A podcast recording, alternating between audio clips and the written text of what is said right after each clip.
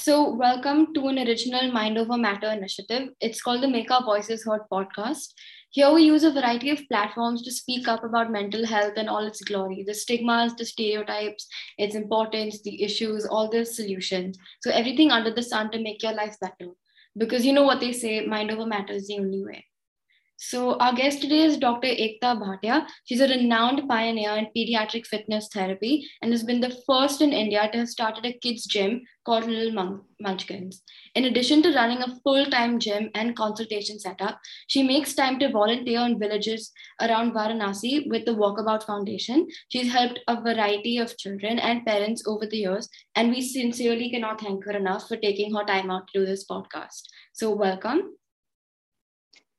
Thank you, Aliya. Thank you for your kind words. Uh, it's really nice to be here and talking to you all. It's a great initiative, I think you've started. Much needed to fill in the void between uh, the so called void between, you know, the sufferers and the ones who are trying to understand. And I think this will really help a lot of people. I'm very proud of you. Thank you. So, um, parents tend to want their kids to be overachievers, and kids normally don't get to play much now because you know, they're usually running from class and tuition to one another. So, do you have any advice for all the tiger moms and the helicopter moms? Uh, yeah. So, well, you know, as a parent, I understand how everyone wants what's best for their child. And I mean, I'm a mom to an 18 month old, so even I understand and get that we always want them to excel and want the best. What we do forget to understand sometimes however and i keep reminding this myself too is that you know sometimes overscheduling a child makes them completely lose control over their own life. They feel that they don't know what's going on or whether they should go or how they want to spend the rest of the day or some part of the day at least.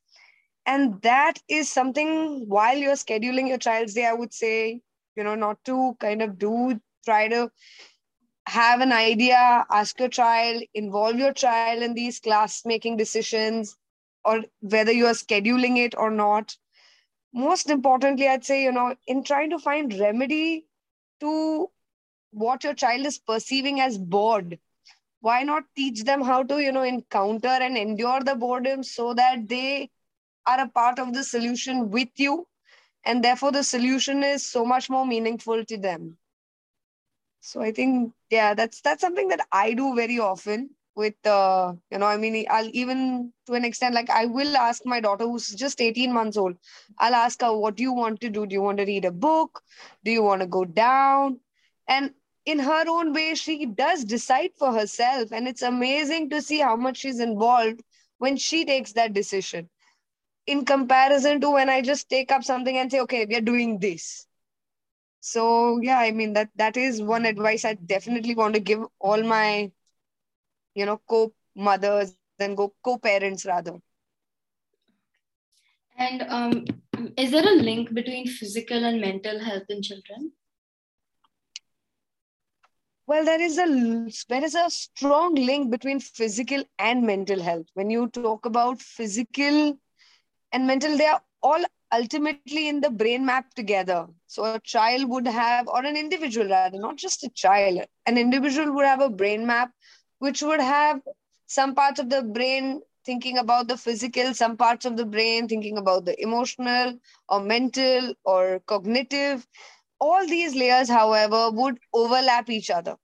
So, not just physical and mental, but even cognitive, that's your intelligence and even your social and your emotional all these have to have when you do a physical activity you are attached with some kind of mental ability as to deciding how am i going to do this? What is the challenge? How am i going to overcome the challenge? Once i do overcome the challenge how am i going to feel about it? So the emotional comes in play. Social what is the reward going to be or how is it going to be perceived? So all of this go hand in hand. There is no one from the other. You cannot separate it from each other in the brain. And physical has the maximum space in the brain because it maps almost all your body parts. So physical will have a lot of say in brain mapping and therefore a lot of overlap with all the others. social, emotional, cognitive will have a small overlap over each other. But physical would overlap with almost everything. Okay. And um, with small children, do you recognize any like mental health or stress related issues? Well, we do, I would say yes, we do recognize stress related issues or stress affecting children. Yes, we do recognize that in different ways. It all depends on the child itself and where the stress is basically picked up from, whether it's picked up from a school environment, from a building or you know playground environment or from a classroom environment or academics or uh, any other family, peers, where is the stress picked up on from? And the manifestation could be emotional, like a breakdown, physical. Sometimes uh, stress can actually have symptoms similar to pain, like an actual pain, as if you've gotten hurt. Mm-hmm. So the manifestations would be very different. And I have seen children getting affected with stress, yes and uh, are parents of these kids you know open to communicating and getting therapy and help in these situations well definitely so much more than it used to be mm-hmm. they are now open to discussing you know or having conversations with their own family amongst themselves with a few closed ones with a school counselor where there is more awareness than acceptance i would say in certain cases. And what I would rather want is, I'd say we should be looking at more acceptance in listening to this rather than uh, speaking about it because people now I have noticed are definitely wanting to talk about it. Their, their hiccups only arise when they feel that the person they will be talking to may not be open to listening to it. And that is where we need to work on as a society. We need to be more open and have more discussions. It, it, I mean, talking about health, whether it's mental or physical or any form of health, should be very effortless. And I am, I think it should be more effortless. We, we need more effortless conversations. And uh, what would you like to say to parents about, you know, what signs to look out for in their children? That's like a clear indication of stress or anxiety. Okay. I mean, I I would say no matter where the stress, anxiety is coming from, whether it's social, emotional, academic, exam, I mean, it could be anything. One very common sign that I have noticed with children is that it affects their decision making skills. So there would be a lot of other signs as well that you could keep an eye out for. But the most important and the giving sign is in the sign of, you know, them trying to make decisions. They would be able to make decisions earlier on, maybe, but with growing stress and anxiety, making a decision or coming to a decision gets more and more difficult to a child. Simple decisions like what they would like to eat or what they'd like to do today, or would they like to finish a class or would they like to join a class and these are the given signs or given these can be considered as a good telltale signs of you know if the stress is originating from a place or if the child is under any kind of stress or duress and yeah i think that's that's a that's one we miss out a lot. We try to focus a lot on you know those bigger signs. But this is one of the first signs and this stays always. This doesn't disappear. This doesn't go away. So mm-hmm. yeah this would be that sign. And you mentioned academic and exam stress. So do you have any advice for children dealing with that well academic and exam stress. I mean exam is like a it's a stress that has been there and it's a stress that people associate with uh, like a life life making or life deciding decision. And that is where the stress develops from. The minute you take away that the exam is going to decide your fate and what your life will hold next the stress that is associated with it goes away a lot of schools are tackling this by you know doing a grading system now, which helps a lot. Mm-hmm. But if you have to just generally, you know, maybe ask or decide as to how the exam stress can be tackled for a child or what the child could do for that stress, then I'd say, you know, probably help the child get a little organized and help the child understand the priority as to what or why the exam is being held in the first place. And children are very smart these days. They kind of put everything else in perspective thereafter. And um, with your experience with children over the years, do you see like a change in them after the pandemic? Children have an amazing ability to adapt. And I think the pandemic did affect children a lot, which says that the children needed to adapt the most. And yes, the children did adapt the most in this uh, pandemic. And there are changes. There are some kids who have grown up overnight or over a period of few months. So yes, there has been a slight change for the good as well as you know sometimes difficult or tough for the child. But the pandemic has definitely made changes. The children are uh, the children are more aware of their surrounding and their situation now mm-hmm. which is amazing. And um, in your experience with teenagers, especially, to what extent do you think that social media is playing a role in exacerbating social anxiety?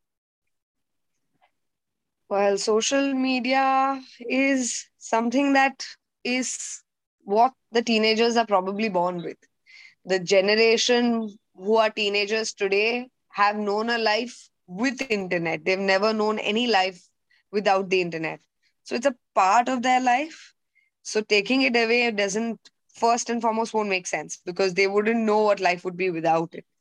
Having said that, also what happens with social media is the reason why social media kind of is seen in the negative light is because it does uh, add or feed or fuel certain negative emotions or habits or addiction which will get ex- which which will exacerbate with more usage. So social media would question a, ch- a person's self control will lead to comparison also sometimes. And these things kind of uh, have an effect on the child's or the individual's mind which then affects their well-being of the child or the person. Most importantly or the i think the biggest problem with social media is it is aimed at the reward system in the brain you know i mean it's how you condition a brain to learn or or teach a skill you know in how in experiments earlier on in psychological experiments animals were conditioned or they were used like a reward system was used with them. Social media is like a social experiment with human beings for that is what i feel you know. Like it sets off the dopamine reward circuit with instant gratification and instant knowledge and instant answer to something and all of that which is the biggest reason which leads to anxiety because nothing will nothing that is instant will help the brain brain should should know how to endure perseverance, persistence. And that is when, you know, you will be really happy with the fruits of your labor. Social media is too fast, too quick. And these things will definitely impact a child or a person's ability to think. Everything in life can't be that fast, that quick. You can't get it immediately. So there is no space or there is no question of boredom when you are on social media. You can scroll a hundred times, you can keep changing, you can go from one app to another, you can go from one profile to another. So there is no stopping, there's no limitations.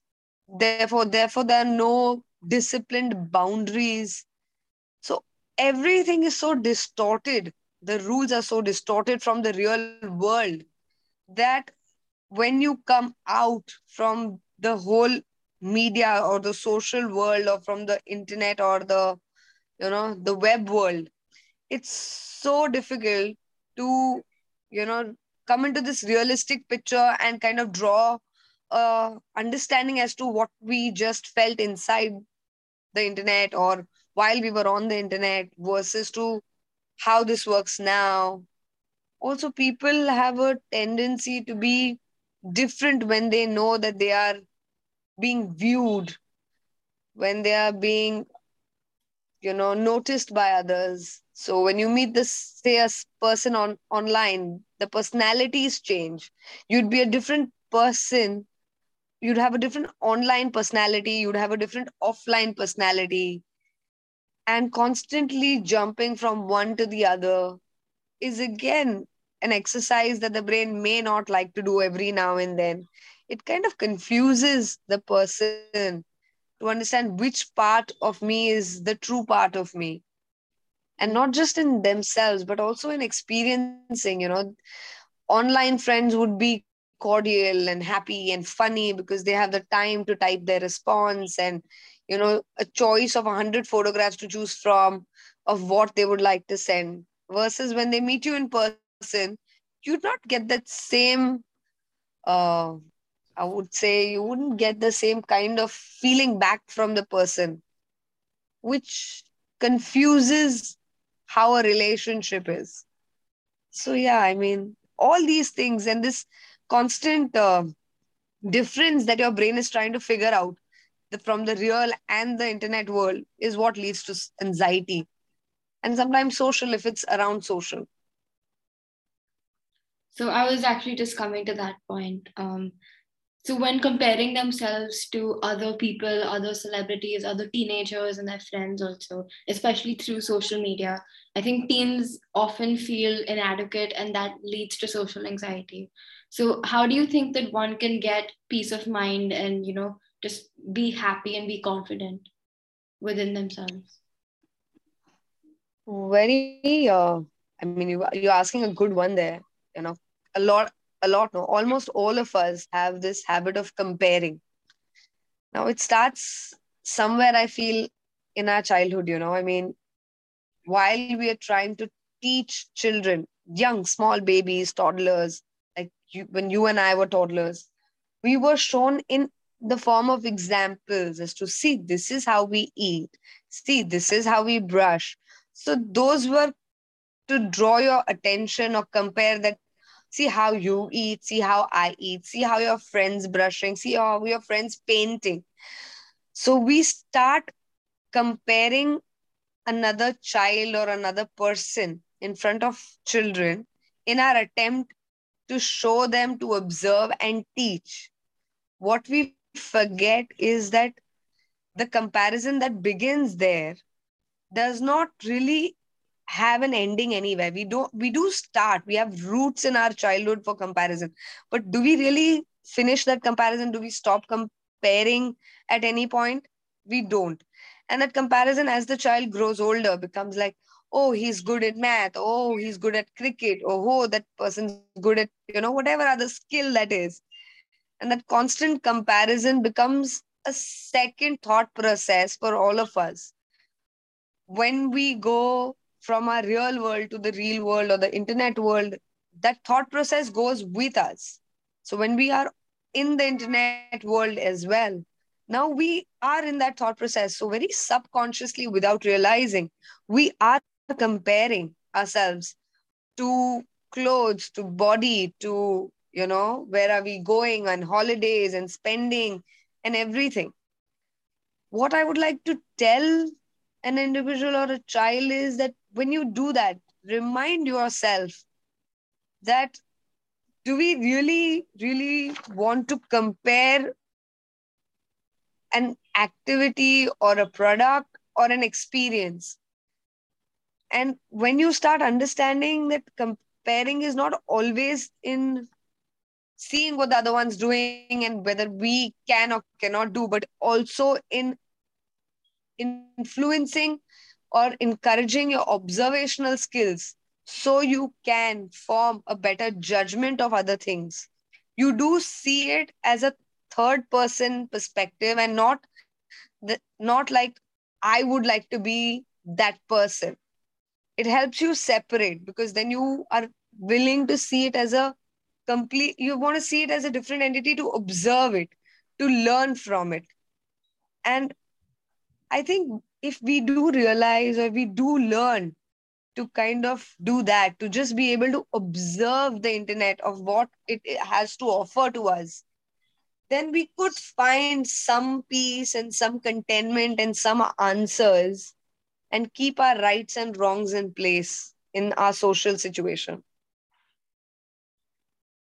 That, yeah, that's, yeah. Uh, so, lastly, in our case, um, and in, in case that our listeners want to reach out to you for more information or advice or etc could you share some contact details or something with them well uh, so my contact details would be uh, my phone number my personal phone number would be 98190 mm-hmm. double one six four three someone could also reach me on an email address on my email address of ekta e k t a at issm.co.in. Mm-hmm. Yeah, I think these two are the places where you could reach me out. Okay, so um, basically, our vision was to kind of create a youth powered, non profit, encouraging conversation to educate and break the stigmas around mental health. And we'd like to thank you for joining us in our mission and for sharing your expertise and your valuable perspectives, which will definitely spark meaningful conversations and will hopefully destigmatize mental health issues. So thank you. I'm thank thank you. Thank you for having me. I'm very happy to be here. Thank you.